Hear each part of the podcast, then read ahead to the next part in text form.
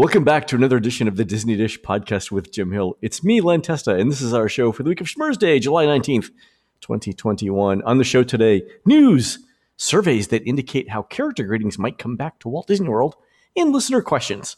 And in our main segment, Jim and I talk about the paid version of FastPass that's coming to Disneyland Paris and what it might mean for Walt Disney World. Let's get started by bringing in the man who will never know the lyrics to Come On Eileen, but will never stop singing it as if he does.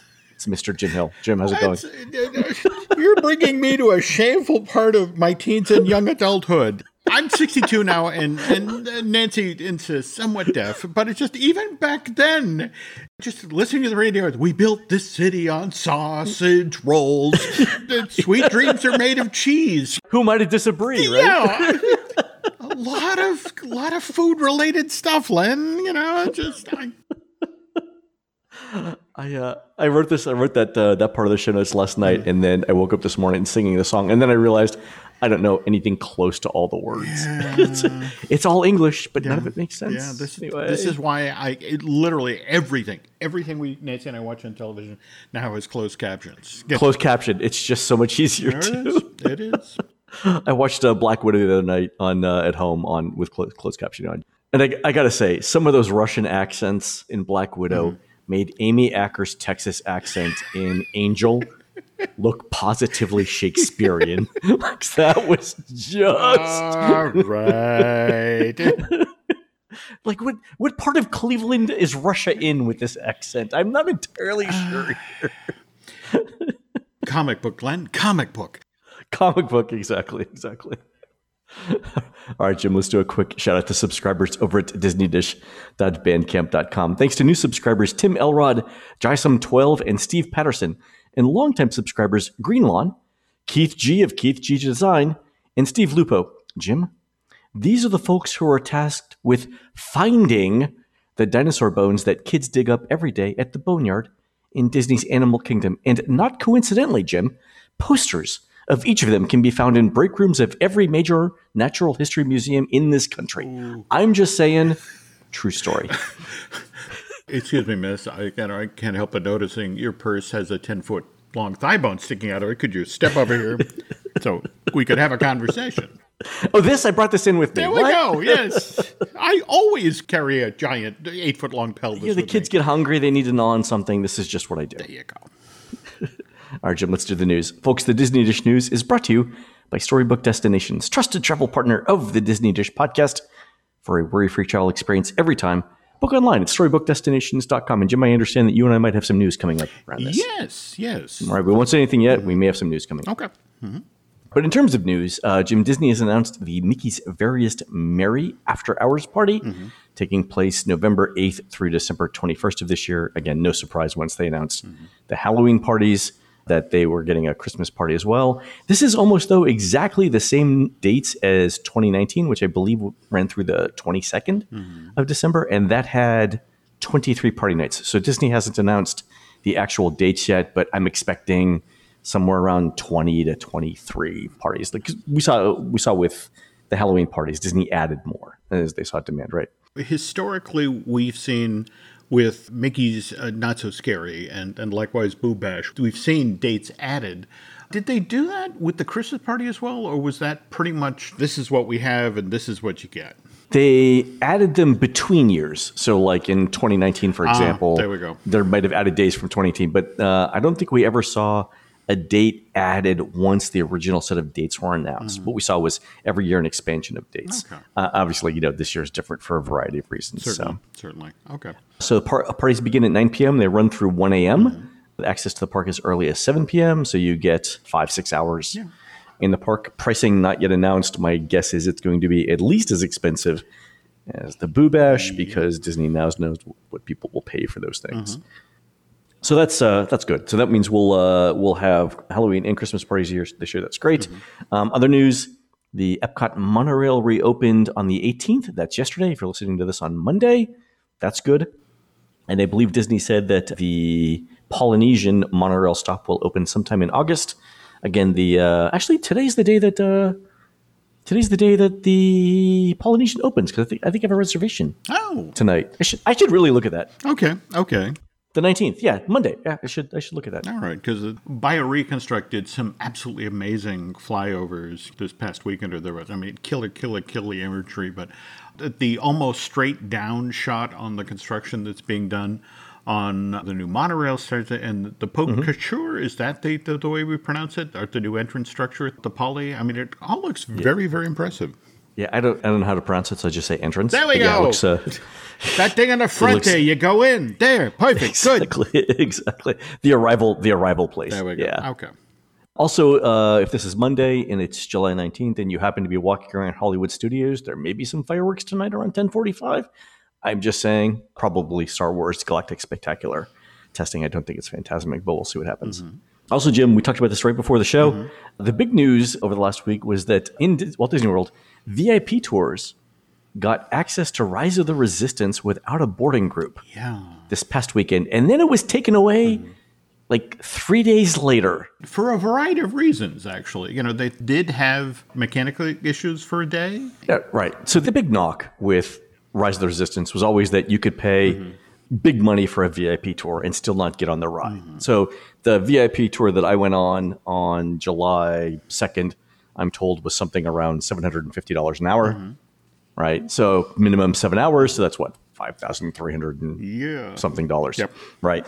Without access to and you can't get on Rise of the Resistance, mm-hmm. right? Which seems like a lot of money to pay to not get on a ride. Yeah. And so Disney was sensitive to this, mm-hmm. right? Because asking people to pay 5 grand plus gratuity mm-hmm.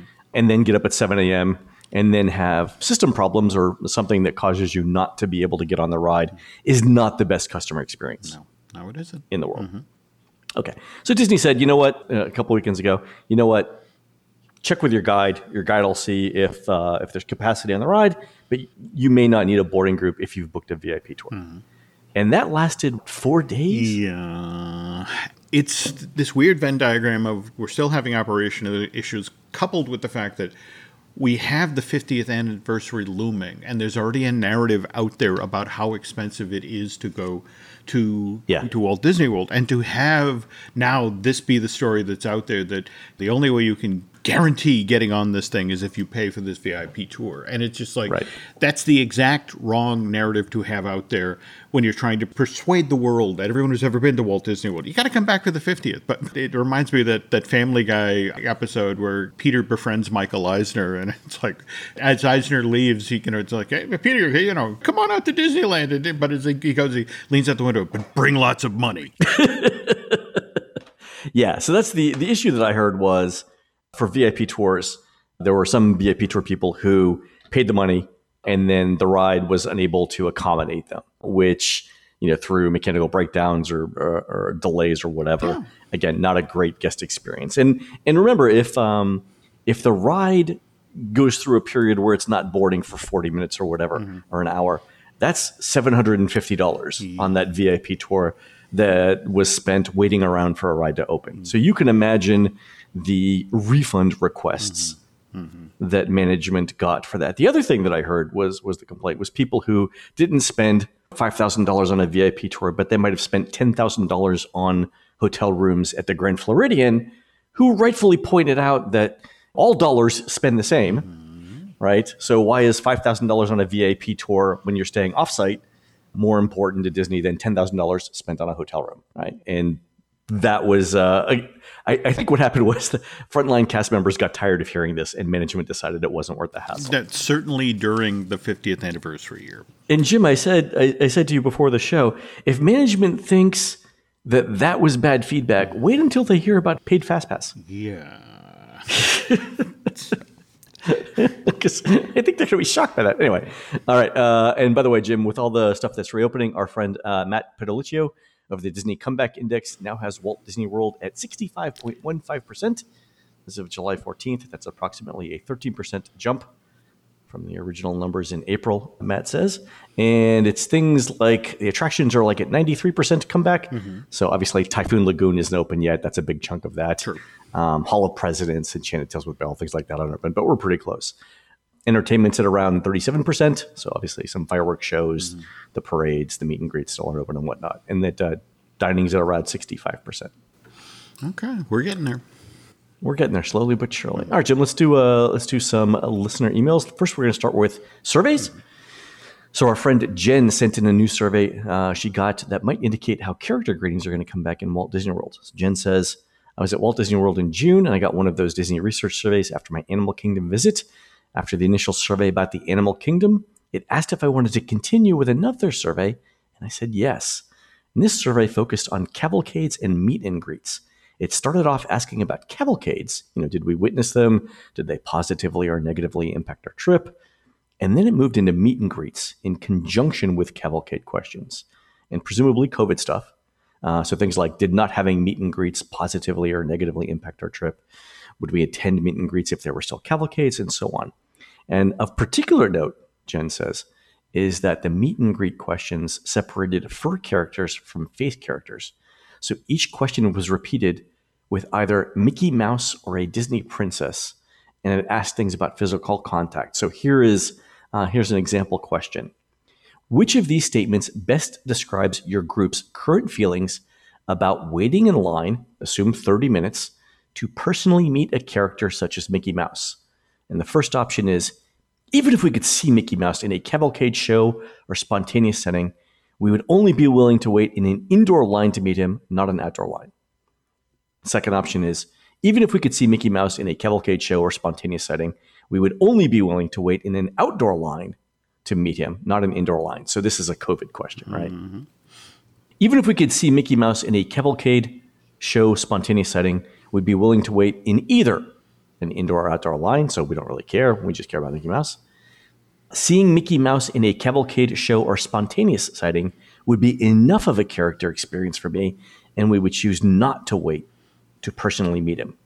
And the final answer is even without seeing Mickey Mouse in a cavalcade show spontaneous sighting, we would not be willing to wait in line to personally meet him. Obviously, this is a question that's impacted by people who, you know, coming out of 16 months of dealing with the pandemic and yeah. know, mask wearing and, and that sort of thing. But the wild card here, especially for somebody who's been to Walt Disney World, is if we're talking indoor outdoor line, we are still talking Florida, we're still talking heat, humidity and that you're in line and the crappiness factor that creeps up when you're standing in a hot yeah. crowded line and let's face it it could be it could be hot and humid in florida anytime basically from march through december true true so yeah.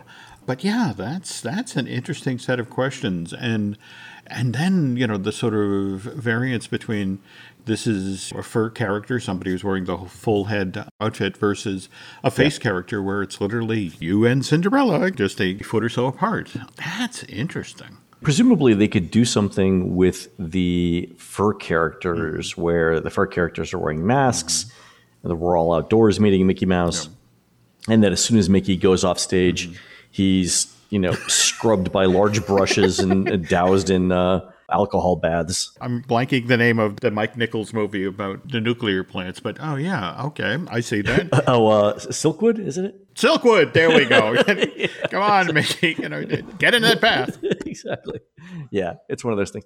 The uh, I, I, was a little surprised at the uh, the phrasing of this question in that the last option was, you know what, we don't we don't care about seeing Mickey Mouse either in a cavalcade show or personal greeting. That's that's the cheapest option for Disney, yeah. right? Not even trotting Mickey Mouse out, and they put it last instead of 1st mm-hmm. I don't think there's an executive at Disney who believe you know if you take the characters out of the equation. I mean, hell, the, internally Disney that they talk about this is the one advantage that we have over Universal or SeaWorld or anybody else in the business. We have our characters, and people come here for our characters. So it's not an option. On the other hand, I'm sure you saw the announcement about the Christmas offerings, and you know, for example, how at Animal Kingdom, the you know the cavalcades, the boat things are going to continue, but now they'll be playing holiday music as they float by. You know, like. All right. Uh, on to listener questions. Mm-hmm. So, uh, Amy in Michigan writes in and says, I have a question regarding the information Disney released about which resorts would be included in the early morning magic minutes. So, this is early theme park entry. It listed all the Disney resorts as well as the Disney affiliated resorts nearby but did not mention the Swan or Dolphin. Is this just an error of omission? I hope it is. We love staying at the Swan and Dolphin. The location can't be beat, and we have our next two visits booked there. Also, uh, Emily wrote in to add in that Shades of Green yes. mm-hmm. wasn't on the original eligible list either, mm-hmm. and asked how much of an impact uh, early theme park entry would have on wait time. So the good news is, mm-hmm. Emily and Amy, uh, is that the Swan, Dolphin, and Shades of Green are uh, going to be eligible for early theme park entry. It just wasn't on the original list, mm-hmm. but uh, we all knew it was going to happen. So that didn't. The Swan and Dolphin actually came out with a press release and clarified that as a Good Neighbor hotel, they are part of the program. Mm-hmm. Swan, uh, and then the Shades of Green too. Mm-hmm. But to answer Emily's question about the impact of early theme park entry, I looked at what the impact is of getting in early at Animal Kingdom for Flight of Passage. Okay. So this was we're recording this on a Thursday. Mm-hmm. Yesterday was Wednesday. The uh, the park's official opening for the Animal Kingdom yesterday was 8 a.m., but they started letting people in around 7:20, 7:30. Mm-hmm. Here were the wait times at Flight of Passage, and these are actual wait times as timed by touringplans.com users. Mm-hmm. So at 7:41, so roughly 10 to 20 minutes after the park had opened, mm-hmm. there was an actual wait time of 70 minutes at uh, Flight of Passage. Uh, we don't know what the posted wait time is because my Disney experience doesn't display posted wait times before official opening. Five minutes later, the actual wait time had gone up seven minutes to 77. At 7:54, the actual wait time was 86 minutes, and then at 7:58 a.m., which is two minutes before the official park opening, the actual wait time in line was 101 minutes Holy at the park. Holy cow! It jumped right 41 minutes in uh, 31 31 minutes in uh, 31, 31 minutes in 17 minutes. Yeah. Holy so, cow! If the park was open between you know 30 and 40 minutes, mm-hmm. The the actual wait goes up somewhere between two and a half and three minutes for every minute the park is open, mm-hmm.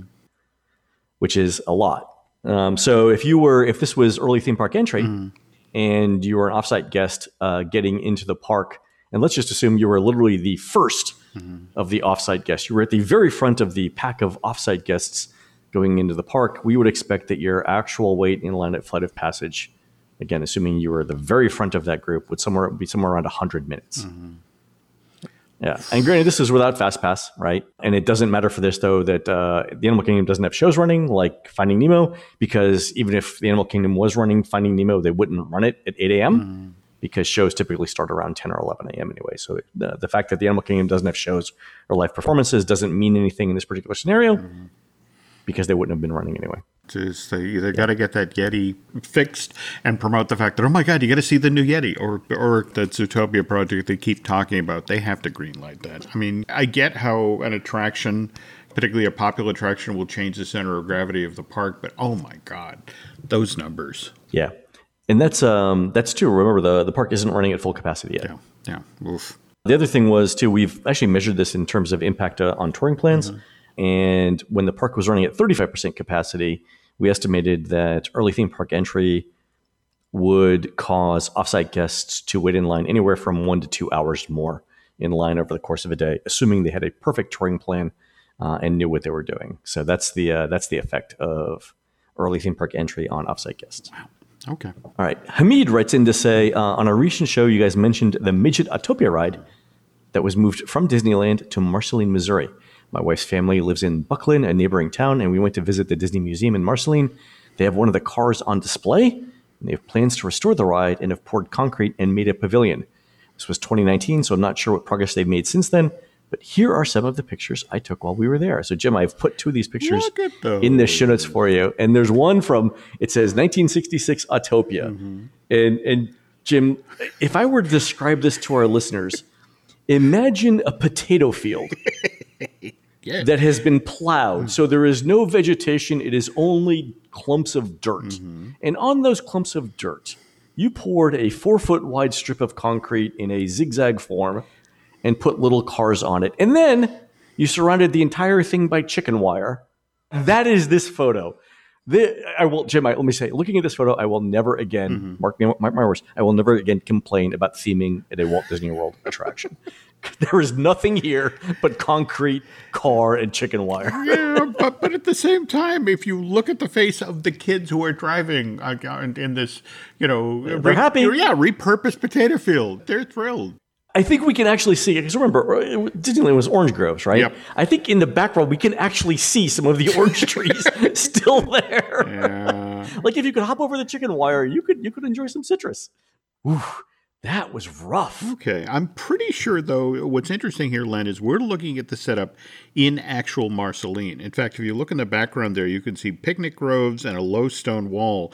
This is how it was set up. And, and again, remember, this attraction closed and then moved to Marceline. That's just the thing that Walt gifted to his old childhood home So you may be actually looking at a Marceline potato field here, which again. So this says this says 1966 on it though. Yeah, yeah. But but remember, 66 they had shut the attraction down in 55 to make room for It's a Small World. In fact, I, I ah right right okay. So this is Marceline. Yeah. I thought this was Disneyland. I was like, ooh, that is rough. Okay. But again, happy children. Yeah, the kids are happy then. All right, yeah. so I forgive Marceline for uh, for not having because the grass will eventually grow on that. The other go. thing Hamida sent uh, was a picture of his kids in front of one of the cars, mm-hmm. and I've got to say, you know, the car is stylish. Yep. Sort of this green, sort of Italian looking racer car. Mm. Also, super cute kids, Hamid. So very, very, very good job. There. Also, teeny tiny, itty bitty car. Yeah, this is not the size cars that we have on the Tomorrowland Speedway. No, no. There are no adults sitting in this car. I think Laurel could possibly fit in this. I, Laurel, Laurel is tiny enough. Laurel could. There Laurel we go. I, I, I, on the other hand, could stand and wave. Okay, that's pretty much all I'm doing. yeah, you. Yeah, I don't think you were uh, yeah. getting in that car anytime soon, or not getting out without you know the the, the jaws of life. all right. Here's a letter from uh, from Dan G. Who says, I enjoyed the episode about the horticulture of Disneyland ahead of its opening. With California in a seemingly permanent state of drought, what would it take for Disneyland to remove plants for ones that require minimal or no water for irrigation? Public pressure? Financial incentives? Also, I'm planning a trip to Japan for the first time in 2023. If I do three days at Tokyo Disneyland and Disney Sea, would you knock them out in three straight days with a rest day afterward? As a Californian, never having done the Walt Disney World gauntlet, I don't have experience doing multiple consecutive days at a theme park on vacation. So let's do the first thing 1st mm-hmm. So, what would it take for Disneyland to remove plants for ones that require minimal or no water for irrigation? We're honestly talking about uh, Disney California version 2.0. For example, mm-hmm. with Cars Land, and to a lesser extent, what they did with the Condor Flats area. They actually did lean into that. Southern California these days is almost in a perpetual drought. And I remember actually talking with the folks who were working on Cars Land who pointed out the arch in Carsland, and they were pointing out, okay, so you see the greenery about two thirds of the way up the mountain there. That is a piece of wire with some plastic and some green that we've we painted with particularly strong paint because we don't want to go up there and repaint that area anytime soon. So they've already started doing that. However, as they, they look around the park, they are looking for other opportunities to do this. Likewise, they've gotten very serious about water recycling. One of the arguments, for example, when they shut down the subs, and eventually, of course, bringing it back in 2008, it's like, look, as a good neighbor in Orange County, we should keep this thing closed. This thing leaks yeah. like a sieve and still does. So it's definitely something on their radar, especially in today's environment. You know, they, and they're always looking for additional ways they can do this. But yeah, it, it's a view of horticulture at Disneyland that's been evolving over the past 20 years or so. Yeah, I'm sure that the uh, the horticulture department takes into account the amount of watering that ha- needs to happen in Disneyland, and they're looking for you know drought resistant plants. Number one, it it uh, it costs Disney money. Oh yeah, yeah, yeah. To do it, and and to your point, number two, they want to be a good neighbor to the rest of Southern California. So that they do. So also, around uh, Dan's question about uh, visiting Japan, you know, my philosophy with any Disney park is two days on, one day off. So if you're going to do three days at Tokyo Disneyland and Disney Sea, I would not do more than two straight days in a park without taking a day off. So that means that you have to actually have to be there for four days to visit for three, but I think that you'd be much more well rested at the end of that fourth day. What do you think, Jim? You can actually take your day off to explore the hotels there on site, especially if we're talking about the resorts around that, that were built as part of the Disney Seas complex. You know, there's a lot to see there. So, yeah, take yeah. a breather, get out of the parks for a day, and then come back in and do the stuff that you need to finish your list. Fantastic. Um, our friend Cindy writes in with some interesting survey questions about annual passes. Mm-hmm. So, one of the questions that Sandy got was this As your pass access allows and you are able to visit, are you more or less likely to visit in each of the following ways? And then, so the three columns are more likely, no change, or less likely. And the options are visit for a full day, visit on weekends, visit on days or times that are less crowded, visit on weekdays, or visit for a half day or a few hours. And so, Jim, do you think that this is uh, Disney trying to figure out how to segment out the annual passes? Remember, Epcot used to have like that I think it, it may it may eventually have it again. The after four yes, pass. yes, yes, and and also remember that Disneyland prior to the pandemic, through its pricing program, you know, to the effect of if you go during the week, it's one price point. If you go, you know, the Right. days around the Yeah. weekend, and likewise, you know, the weekend is the most expensive. They are definitely going to be trying, especially now with them stepping away from their annual pass program to their frequent flyer or loyalty program. You know, the notion Right. of we know you love the parks. How do you feel about Wednesday afternoon after three? Yeah, I could definitely see the like an after three or after four park pass because especially if the parks are up until nine or 10 Mm-hmm, that seems like a, a decent way to get in, have dinner, Mm-hmm. See some fireworks, maybe get on a couple of rides. Yeah, that makes sense. Yeah, it does. It does. The uh, the other thing Sandy uh, sent in was a question that says, "How far in advance do you plan on making a Disney Park Pass reservation for a typical visit to the Walt Disney World Resort?" And the options are the same day as my visit, a week or less in advance, two or three weeks in advance, a month in advance, two to three months in advance, four to five months in advance, six months or more in advance, or unsure. And I just want to tell our listeners if you get this survey, do not, under any circumstances, say six months or more in advance. You do not want to plan your vacation out to the day No. that far in advance. It's just bad for everyone else. Don't select that option. Yeah. Also, uh, Jim, lots of listeners, uh, Angie, Dan, and Marcel are some of them, uh, wrote in with AP questions too. So, Jim, maybe some good news on that front. I'm told by a friend of the show, Shannon, that Disney has put out a casting call for families who are or were annual pass holders for an upcoming commercial. So I'm thinking, Jim, if they just needed people to act like they had an annual pass in a commercial, they could have hired actors, mm-hmm. right? So, so my theory here is that they're filming some sort of testimonial about the benefits of an annual pass. Like, you know, they can say on the screen, you know, these are real pass holders, with, you mm-hmm. know. Yeah. The other thing that Shannon said is, uh, so the casting call is for this week. Mm-hmm. So Shannon said that for previous casting calls like this, the time between filming the commercial and the commercial appearing on TV was about a month. Mm-hmm. And that lends credence to the August 16th date that we've seen in Disney's terms and conditions recently, which differentiates between annual passes bought before August 16th, 2021 and annual passes bought after. Hmm. I don't know. Could be could be nothing. No, no, no, no, no. I did. Thanks again, to Shannon, for sharing that info. That's interesting. That's definitely interesting. All right. Uh, Jessica writes in with this. Uh, love the show. I have a question for y'all. Uh, we're set to go to Walt Disney World in 2022 with our three boys and my in-laws. Yay? Question mark.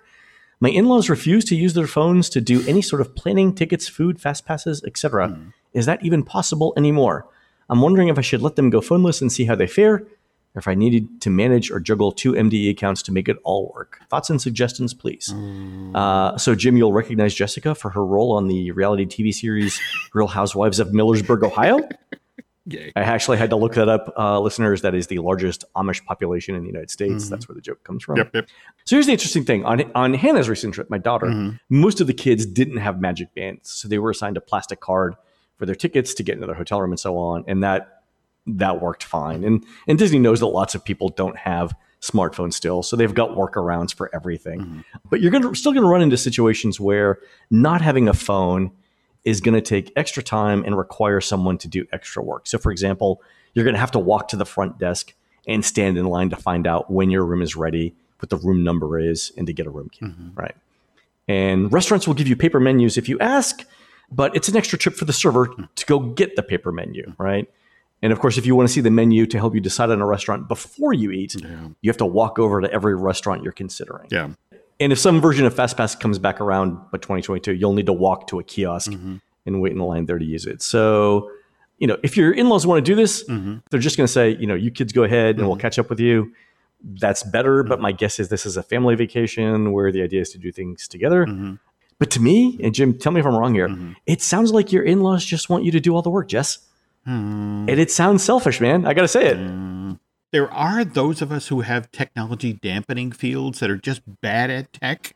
And, Yeah. you know, could this also be the and that's the thing. Yeah, they could just be bad at it, right? Yeah. So, so if they just, you know, they're they're overwhelmed by it, mm-hmm. I get it, Yeah. right? But if it's just like I'm just not going to play this game, Yeah. And let the chips fall where they may. That's that's not cool. I, it, it just may be time for the conversation to the effect of this is Disney World of 2021, 2022. It's not. We are not pulling out ticket books anymore. We don't have passports. exactly. Walt will not be greeting you at the door. Yeah, and it's just and it's one of the things. If you want to legitimately joy, enjoy your time with your grandchildren, step up and I, and I think this is a conversation that Jess's husband needs to have with his parents yeah. about the extra time and the effort that other people will have to yeah. to have yeah. if the parents aren't going to use the phone, right? So this is a conversation between Jess's husband and his parents. There are already enough stressors involved with family vacations. We don't need additional stressors that could be resolved early before you get to Orlando. Exactly. Exactly. Yeah. So that's what I think needs to uh, to happen there. Mm-hmm. All right. Uh, finally, Brian writes in to correct me for saying wrongly that Spirit Airlines flies into Sanford, not Orlando. He says, I'm a pilot for Spirit, and I'm afraid that I've been landing at the wrong airport in Orlando for the last 13 years.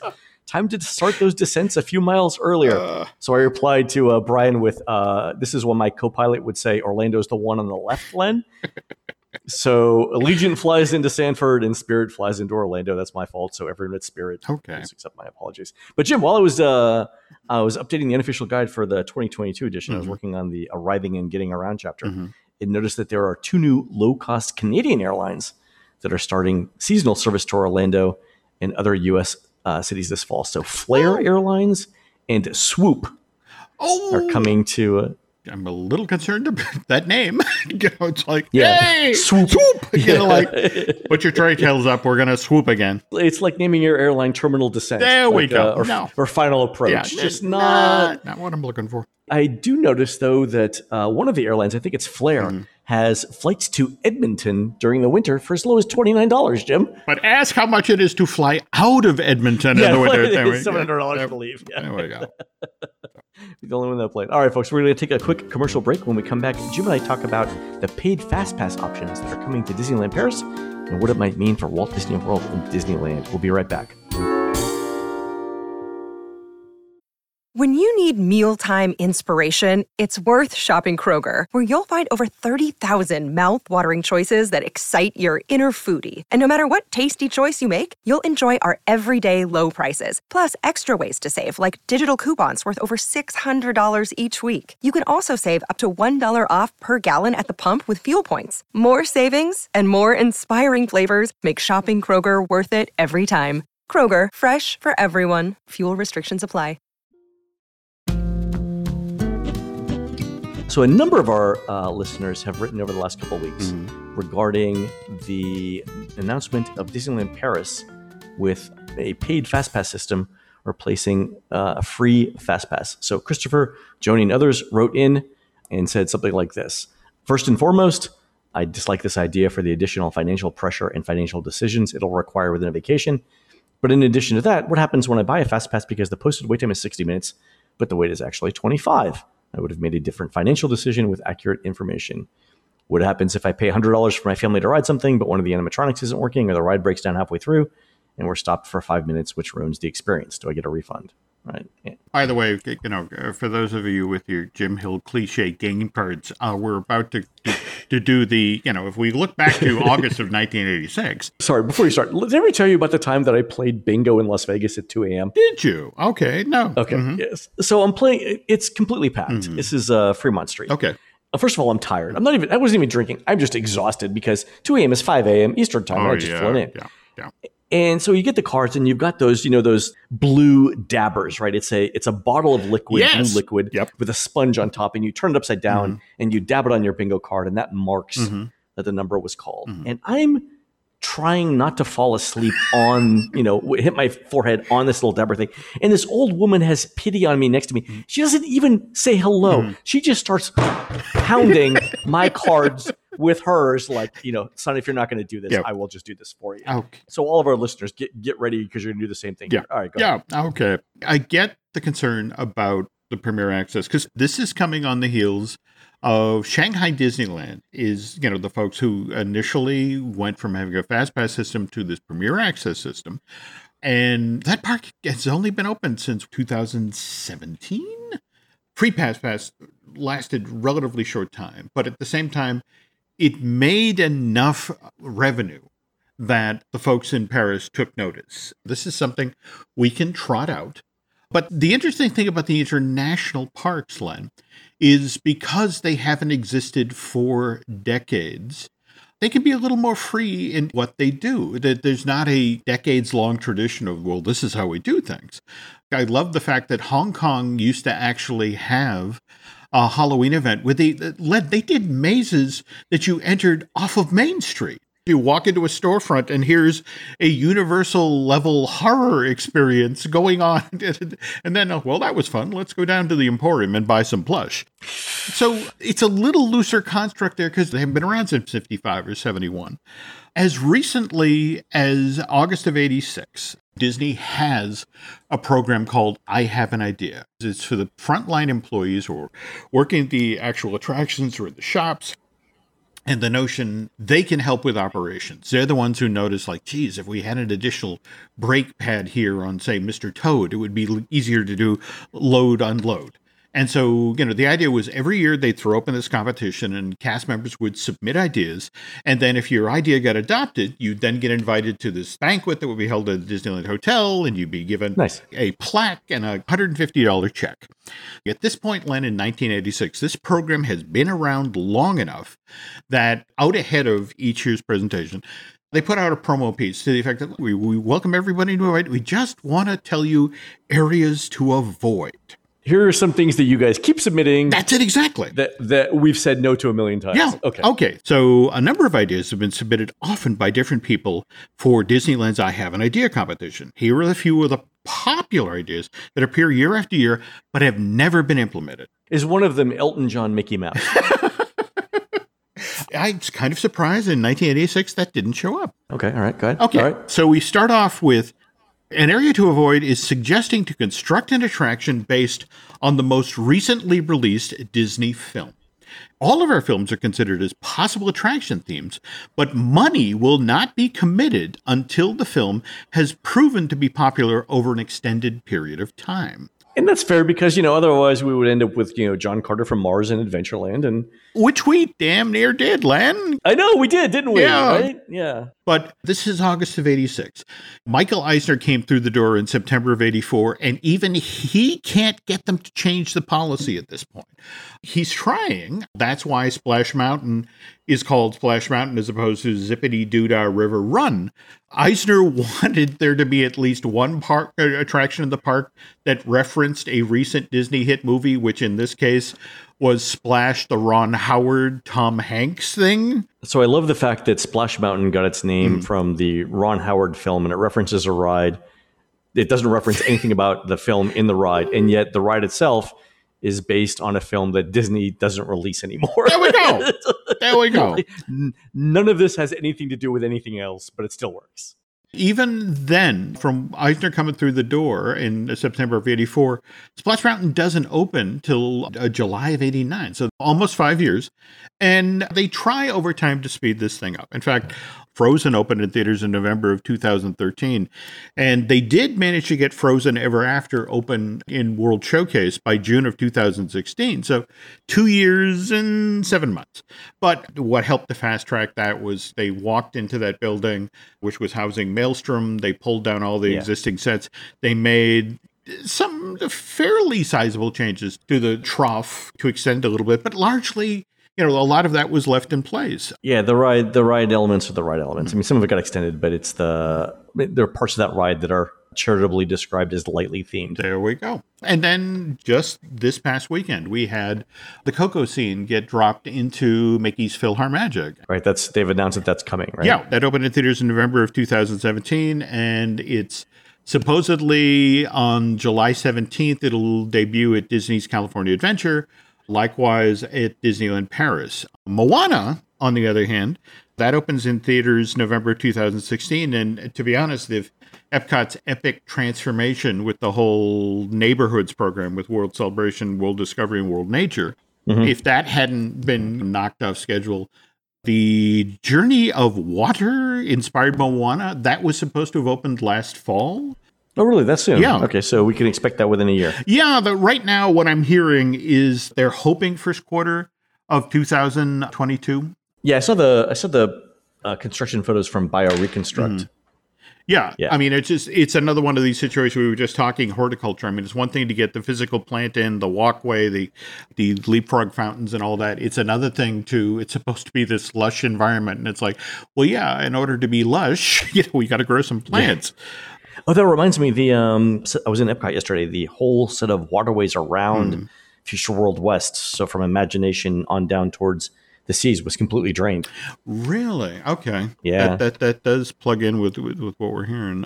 I am told that when finally the play pavilion, because it's not, in fact, out in public as part of a giant construction fence blocking the, the centralmost part of Future World, when that comes back online, we're going to see day and date stuff there. You know, to the effect a movie will be opening in theaters and you will be able to walk into that pavilion and be able to play. The Friends of Imagineering basically say, look, people are going to be paying for the privilege of playtesting. They're going to come into that pavilion. In a lot of ways, this is the old Walt Disney Imagineering Lab thing from uh, Innoventions writ large. And things that are popular will get funding and go out into the world and become attractions. And things that prove not to be popular, uh, when that funding runs out, that attraction goes away. And again, we're back to the, uh, you know, again, that story in the Disneyland Line in August of 86. This is the thing that'll kind of blow your mind.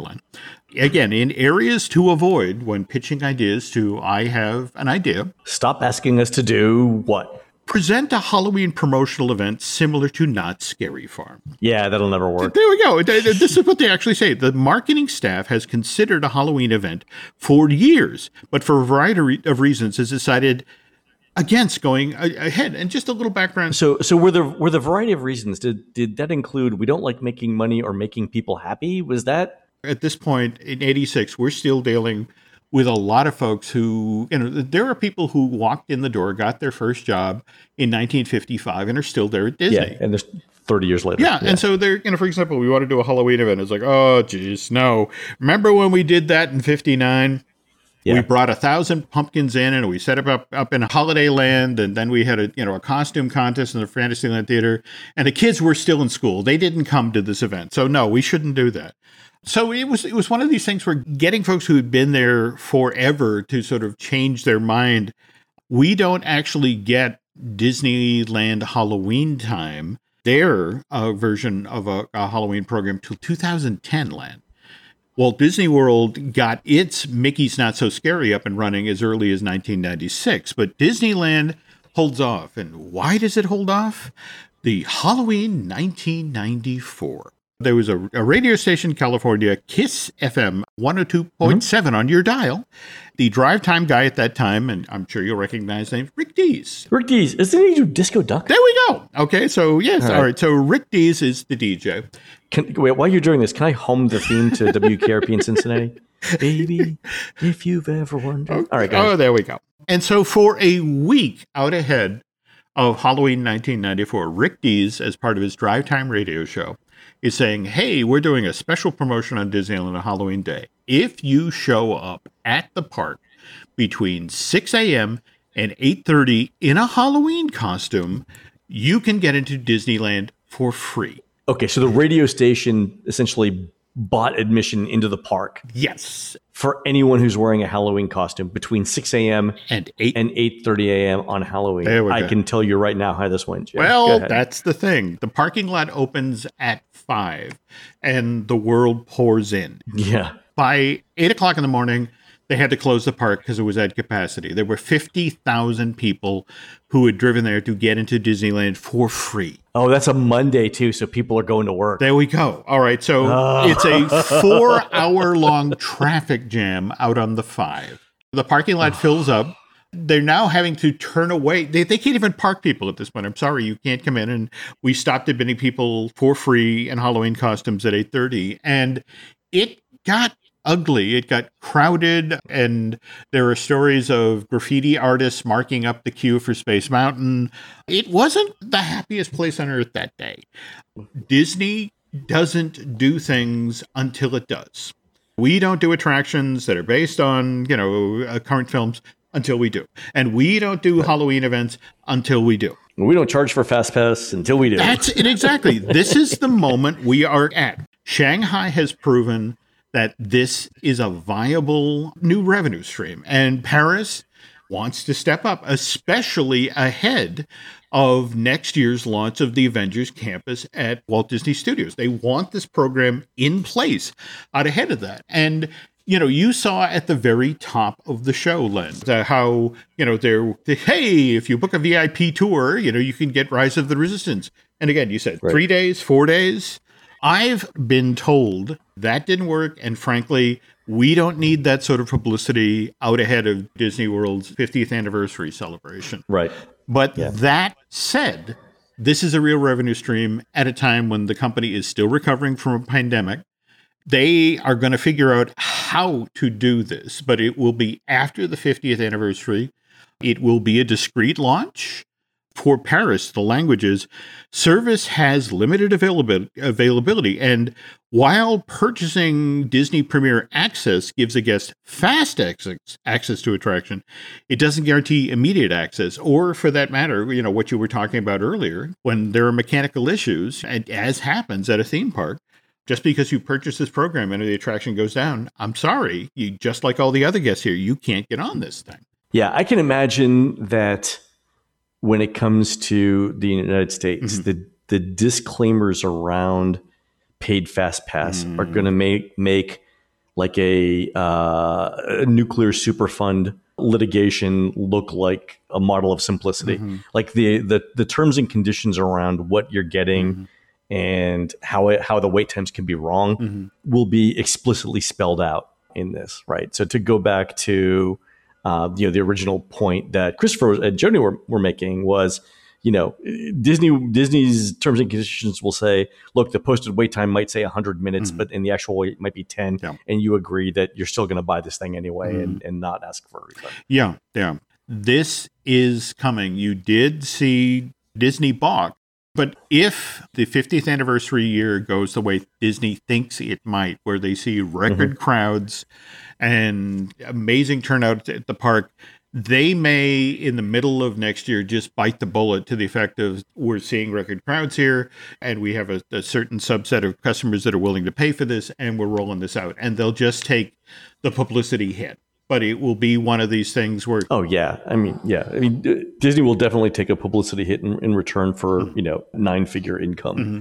But, or eight figure income yeah they'll, they'll do that every day but you know how you know when you really have something you don't want to reveal and so you you announce it on fridays after the market closes this is definitely a friday at four o'clock press release this oh, sure. goes yeah. skating out like oh yeah yeah paid you know fast pass program at the at stateside disney parks and and hope that the news cycle over the weekend buries it.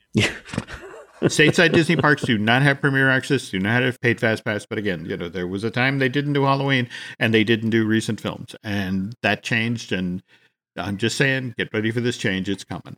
Yeah, I, I agree. I, you know, I expect that we'll hear something about how it's going to work before October, along with something around a release date. So we'll we'll see.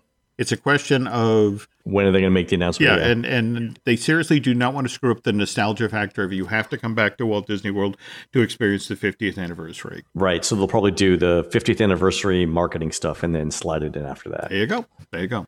Makes sense. Mm-hmm. All right, folks, that's going to do it for the Disney Dish show today. Please head on over to disneydish.bandcamp.com. We'll find exclusive shows never before heard on iTunes, including a new show on the history of Disney on Ice. You can find more of Jim at jimhillmedia.com and more of me, Len at touringplans.com.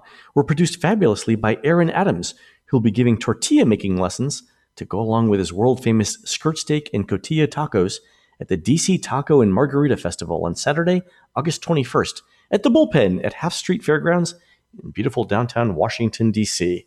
While Aaron's doing that, please go into iTunes and our show and tell us what you'd like to hear next. For Jim, this is Len. We'll see you on the next show.